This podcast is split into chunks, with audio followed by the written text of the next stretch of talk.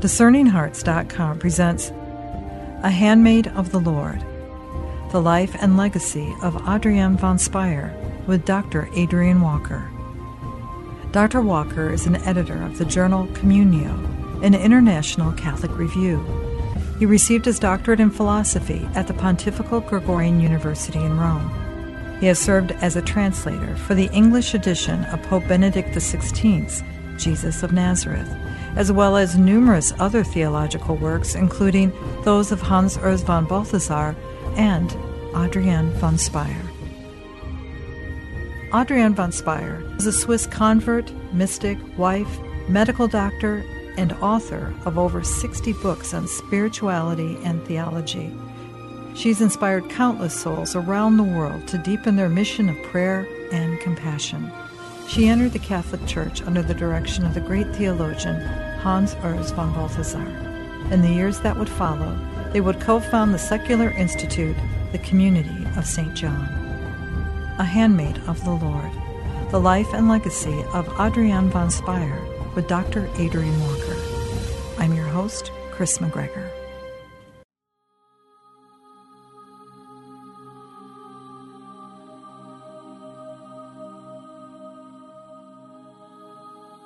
An excerpt from The Handmaid of the Lord by Adrienne von Speyr, from the chapter entitled Mary and Joseph.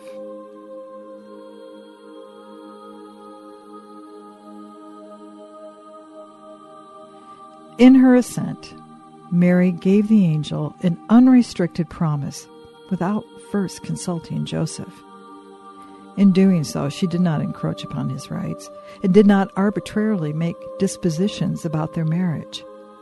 God disposed, and Mary complied. The marriage between Mary and Joseph does not remain untouched by God's disposition. But Mary's assent did not determine Joseph's attitude in advance. He still remains free to reply yes or no to the angel he too will have to make a personal decision. In doing so, in order to be able to accept God's decision, he will have to say no to the plans he has made, including the plan to divorce Mary. And when he says yes to God, he will subordinate his decision to Mary's. His obedience will be ordered to and subordinated to Mary's obedience. Certainly, his assent is spoken directly to God, but even so, it retains a secondary character, taking the lead from Mary's.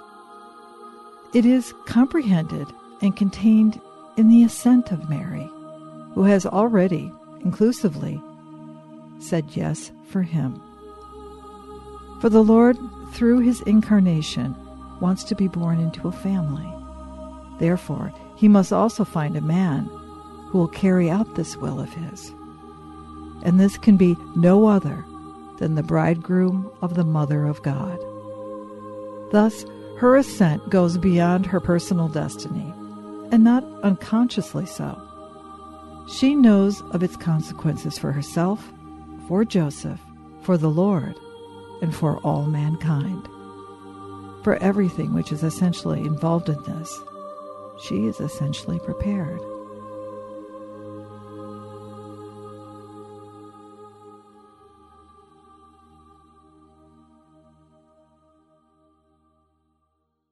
It's a real marriage and it's virginal. There's a renunciation that's involved for, for Joseph.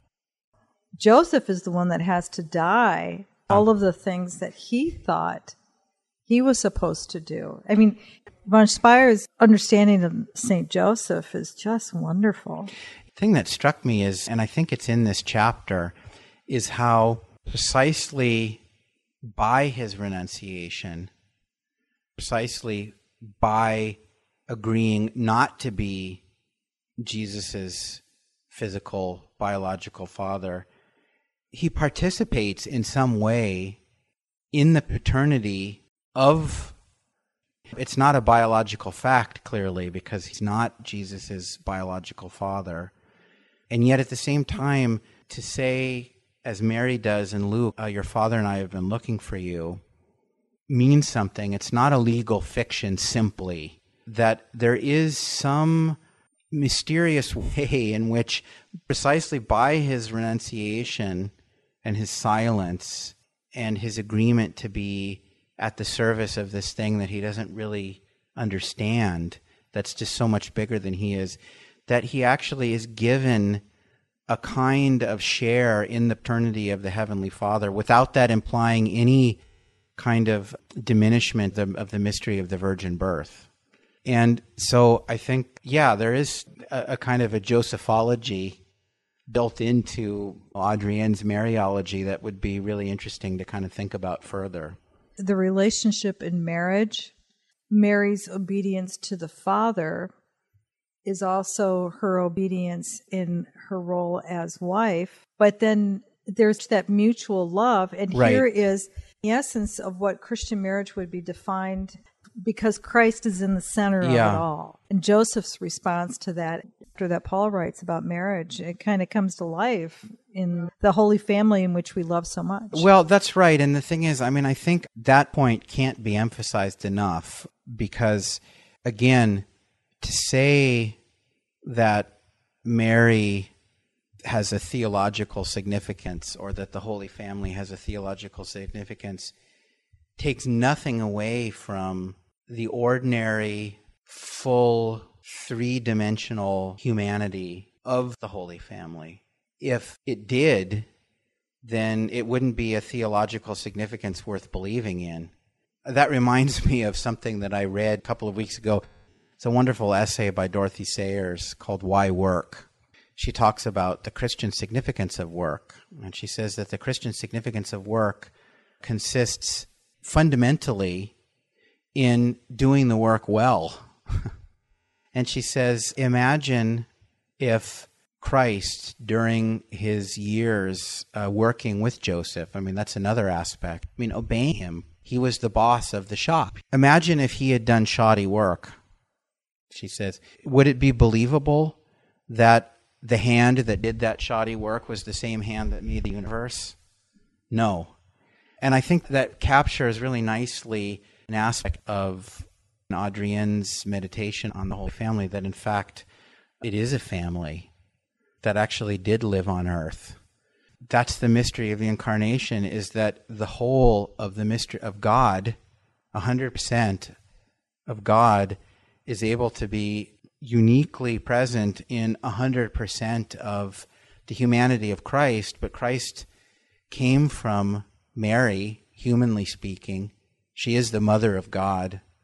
There's a way that Joseph has to be present, not just to assure Christ Davidic descent, but also in order for Christ to experience what human fatherhood is, not because Joseph is Jesus' biological father, but because by his renunciation of biological fatherhood, because he has to be the spouse of Mary, who is going to remain a virgin, right? So, I mean, his complete renunciation of biological fatherhood, he participates in the fecundity of the Heavenly Father's fatherhood and, and maybe is able to embody something of it for Jesus within this framework of a real human family that actually lived on earth that actually worked for a living and so forth. That's where all of this amazing theological uh, mystery is present, right there. And that's how, just in one aspect of this, how priesthood, the man who becomes a priest in a very real way, like Joseph, takes the church as his bride, takes that same dimension and that relationship the priest has with Mary can become like that type of relationship is very Joseph in its nurturing. Exactly. And then another aspect of all of this is the fact that that it's not just the family that lived 2000 years ago, but Mary in that yes, we very much because by virtue of the baptism now it is not I who live but Christ who lives in me Galatians 2:20 she is our mother. Absolutely. And we are as loved. We've entered into that same family. Yes to both things. There's not any opposition between the particular historical humanity of the life of Jesus and therefore of the of the persons that surrounded him that were an essential part of that life and their universal significance not just in our heads but as a reality which involves us right now. That's right. The maternity of Mary the devotion to St Joseph these aren't just how shall I say acts of private devotion. They are ways of allowing ourselves to be sort of embraced by or enfolded in this mystery of faith, which is at one and the same time utterly supernatural, the virgin birth, for example, and utterly natural, utterly part of history. And that's what we're being drawn into among other things, you know, when we have a devotion to the Holy Family, so that the devotion takes on a kind of, um, I'm, I'm going to use the word cosmic, and I know that sort of sounds strange, but it takes on almost a kind of cosmic significance, you know, because these realities are at the very heart of everything. They're what makes sense of everything, not only of our own lives, but I mean literally everything. And that's what we're plugging into when we pray to St. Joseph or when we call Mary our mother and so forth. I mean, there'd be a lot more to say about the maternity of Mary, about the priesthood and so forth. It came to me as you were standing that of those relationships in community, Mary encompasses all the different charisms.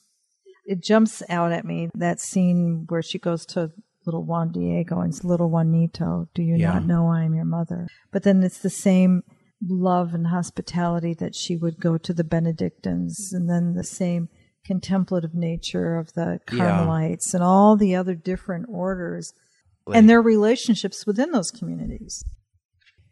It's good that you bring up the different religious communities because you could say that if the relationship between Mary and Joseph brings her close to married people. The relationship between Mary and John brings her close to consecrated people. Now, of course, there's also a sort of exchange of gifts here. So, consecrated people have a devotion to the Holy Family, and married people have a devotion to Mary and John. So, it's not a kind of either or, but maybe you could say there's a certain accent in each case. The relationship between Mary and John, again, as you pointed out earlier, she's not writing a biography with details that she's getting from some other source. She's just meditating on chapter 19 of John's Gospel, where Mary is under the cross, as are Mary Magdalene and you know Mary, the wife of Cleophas.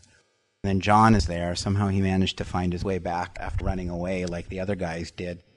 At a certain point, Christ, knowing that the end is just a few minutes away, says, a Woman, behold your son, son, behold your mother. And from that hour, I'm, I'm translating literally, the disciple took her into his own, which I think means not just he took her into his home, but he took her into everything that was his.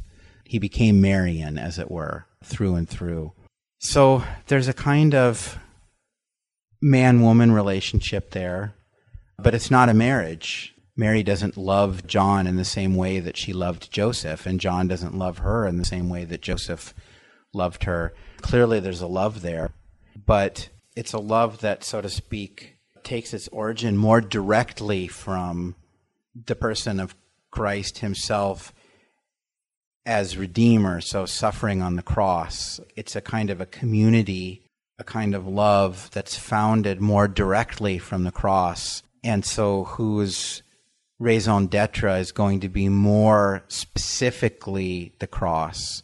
And so we're, we really are in the realm of the foundation of the consecrated life. And it's interesting that that foundation also involves a complementarity, a dual unity, as it were, of the sexes, even though it's not a marriage, but a different kind of relationship. And yet you also see the complementarity of marriage and consecration because the relationship between Mary and Joseph was virginal. So it wasn't just a kind of a normal marriage in that sense. So there's a kind of mysterious also complementarity between the two states of life. There's a difference.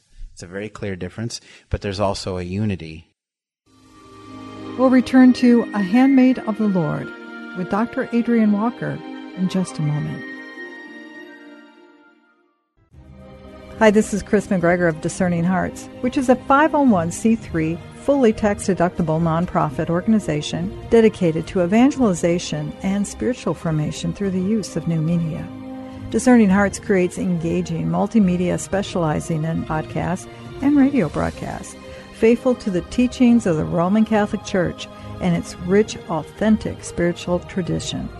We hope that if this has been helpful for you, that you will first pray for our mission and if you feel us worthy, please consider a charitable donation, which is fully tax deductible to support our efforts. We charge nothing for any of the programs that are available on Discerning Hearts, and our outreach is literally to the world. Please tell a friend about Discerning Hearts and either download our free apps, which are available at iTunes and Google Play stores, or visit discerninghearts.com. A prayer of St. Ignatius of Loyola. Take, Lord, and receive all my liberty, my memory, my understanding, and my entire will, all that I have and call my own. You have given all to me. To you, Lord, I return it. Everything is yours. Do with it what you will. Give me only your love and your grace. That is enough for me. Amen.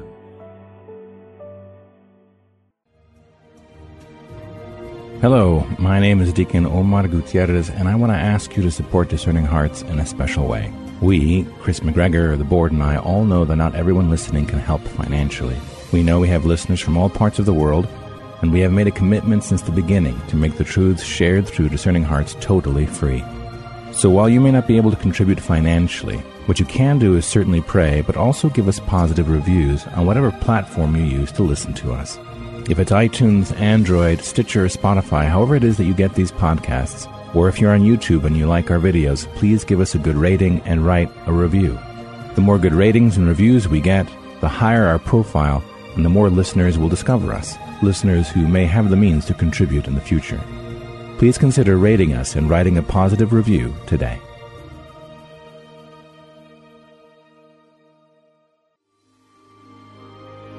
We now return to A Handmaid of the Lord with Dr. Adrian Walker.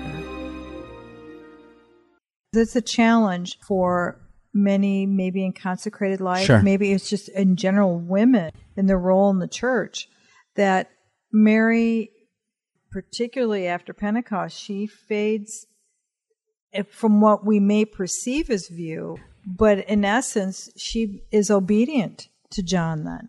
John then becomes one who is the head of the house. Peter, who will now become the head of the church. She doesn't lose anything. No, In no. any on the con- that- on the contrary, And that's a, a struggle for modern women in some areas. yeah. John Paul II's uh, letter, you know, Mulieris Dignitatem, draws a lot on Balthasar's theology of the relationship between Mary and Peter, and that theology draws a lot on Adrienne.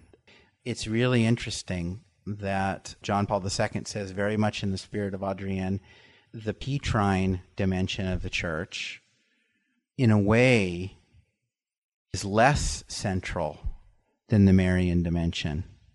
And yet, as you say, Mary doesn't sort of say, well, hey, look, I'm the mother of God, so I'm going to be running the church now.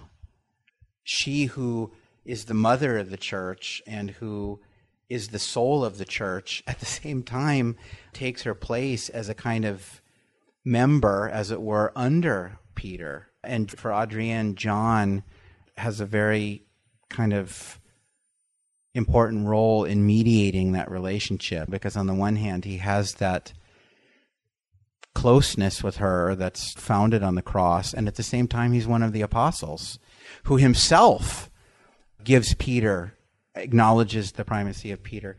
So you're identifying something really, really, really central that in a way, Peter is more, and in another way, he's less. And you mentioned something similar in relation to Joseph, and that's true. I mean, we can imagine that, you know, he was the head of the household.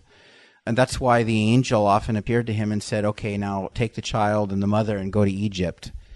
He's the one that had to sort of wake them up in the middle of the night and say, okay, let's go. He was probably the boss in the carpenter's shop and so forth. And yet, his being in charge is based on his recognition of not being at the center of the action.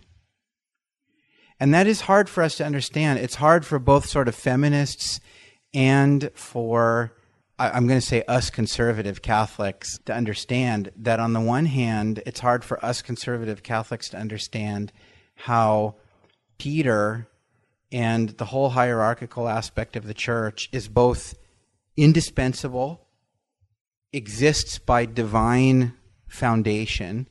Thou art Peter, and upon this rock I will build my church. Has all of those prerogatives, infallibility, indefectibility, and so forth, and yet is secondary, is not the core of the church. It exists in order to protect. There is the, the theme of Joseph, the core of the church, which is Marian. That Mary and the Marian dimension, if you will, even the lay dimension, is what's at the heart of the church. And yet, on the other hand, it's hard for feminists, if I may use that language. I hope nobody is offended out there, on either on the conservative side or the feminist side, to understand that the centrality and all importance of the Marian and so of the feminine. Balthasar and others talk about how the creature, all creatures before God, are first feminine. That the absolute centrality of that doesn't mean I'm running things.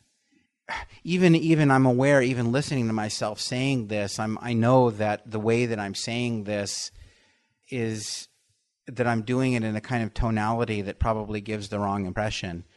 This is something that we have to ponder and sort of overcome our preconceptions on both sides. Adrienne makes a wonderful inroad on this when she helps us to see that Mary ultimately trusts and is at peace because it's the will of the Father. Her son does the will of the Father. And she trusts that he has chosen Joseph. She trusts that John has been called to this knows because the son does the will of the father and the son gave her this that peter is in this role as the head of the church because her son does the will of the father she is so obedient That's and right. trustful that she's at peace with whatever is going to happen. Absolutely. And maybe here we can sort of bring in the human element again, right? Because the distinction between man and woman in the creation and in the church isn't arbitrary. It has an utterly profound significance that goes to the very roots of things. Mary, we can imagine in her sane humanity, would have understood that better than anybody else. There's a kind of a mystery there that the man has to play a role of representation. He has to represent something else that gives the man both a greatness and a kind of vulnerability, weakness. A greatness because he's representing something bigger, right? And yet a weakness because he's representing something that's not him. And he has to be a Joseph or a St. John, which means that no matter how sort of strong and decisive and capable he is, he's always representing something that's not him. And that I think is something that again is so is so mysterious. But I mean, Mary, in her sane, feminine humanity, would have understood that, and she would have understood that the woman embodies a different mystery, which has both its greatness and its weakness, and that the beauty of the distinction of the sexes is in both the greatness and the weakness of each. And we, we think that we're so advanced. We don't understand these things anymore. It's not just a question of we've become disobedient or something to divine commands. It's that we, we don't understand how to read the language that's, you know, what John Paul II called the language of the body. The symbolism that's been built into the distinction between man and woman. And, you know, Adrienne has a whole meditation on a whole book called The Theology of the Sexes, which hasn't been translated yet, which I, I'd love to do someday. You see this wonderful interplay of, and looking, first of all, at what the distinction between the sexes in its physical manifestation means. And then thinking about what that will imply for theology, and then vice versa. Thinking about how, for example, the relationship between Christ and Mary, that's another man woman relationship, or Christ and the church, reflects or illuminates the, the distinction between the, the, sexes and so forth. So that's what I think we really need to take away from this is that this is has absolutely nothing to do with politics in the bad sense, which is to say, who's going to grab the power. It's got absolutely nothing to do with that. It has to do with what things are and doing justice to things, which was another very, very important point for Adrienne doing justice to things, doing justice to the way things are. The distinction between man and, the, and woman and all of the richness that's tied up with that distinction is part of that, is part of how things are. The church has always had such a rich appreciation. We we try to explain it as the Immaculate Heart of Mary, right. or all the different uh, that litany of Loreto. Yeah. Mean, it just goes on and on. The seat of wisdom, mirror of justice, exactly. all of those things. Exactly. But to bring this particular conversation to, uh, I think it's beautiful what Adrienne does with the Assumption, that moment where Mary, her role and her place and her continued mission is revealed in its fullness when we call upon her or when she calls yeah. to us. She is a mother that truly knows. Yeah, I mean, just one thing that, that sort of leaps out certain Marian apparitions where uh, Mary's weeping. I mean, think about that because she's assumed body and soul into heaven, so presumably is you know has a place right next to her son in heaven, so she's happy. And yet that doesn't kind of cut her off from the rest of us. It's sort of like what we were saying before, you know, that the fullness makes obedience and even the, the, the pain of saying yes in certain circumstances possible. And there's something similar here that I mean, heavenly beatitude apparently is not incompatible with sympathizing in the literal sense, which means suffering with us. So I think, yeah, Adrienne uh, sort of justifies theologically, you know, the instinct of the Christian people or the Catholic people, which has always been to go to Mary, the consolatrix afflictorum, you know, the one who consoles the afflicted. She refers to her so beautifully as the mother. Yeah, I mean that's another that's, an, that's another capital really M. Yeah, that's another really po- a really important point. I mean, typically she'll talk about Christ simply as the Lord, and she'll talk about Mary simply as the mother. And you're right, and and that's a beautiful example too of how these are the kinds of writings where words really matter. Don't just sort of get the main point and then move on. I mean, uh, the words stick stick in your mind.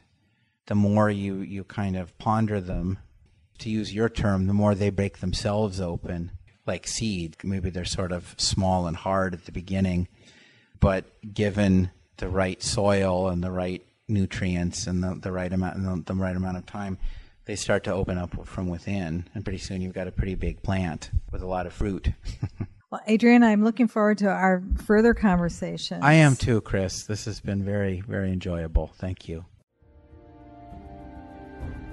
You've been listening to A Handmaid of the Lord, the life and legacy of Adrienne von Speyr with Dr. Adrian Walker. To obtain the works of Adrienne von Speyr, go to ignatius.com, the website for her publisher, Ignatius Press, or you can find them at any fine Catholic bookstore. To hear and or to download this episode, along with hundreds of other spiritual formation programs, visit discerninghearts.com. This has been a production of Discerning Hearts. I'm your host, Chris McGregor. We hope that if this has been helpful for you, that you will first pray for our mission and if you feel us worthy, consider a charitable donation, which is fully tax deductible to help support our efforts. But most of all, we hope that you will tell a friend about discerninghearts.com and join us next time for A Handmaid of the Lord, the life and legacy of Adrienne von Speyr with Dr. Adrian Walker.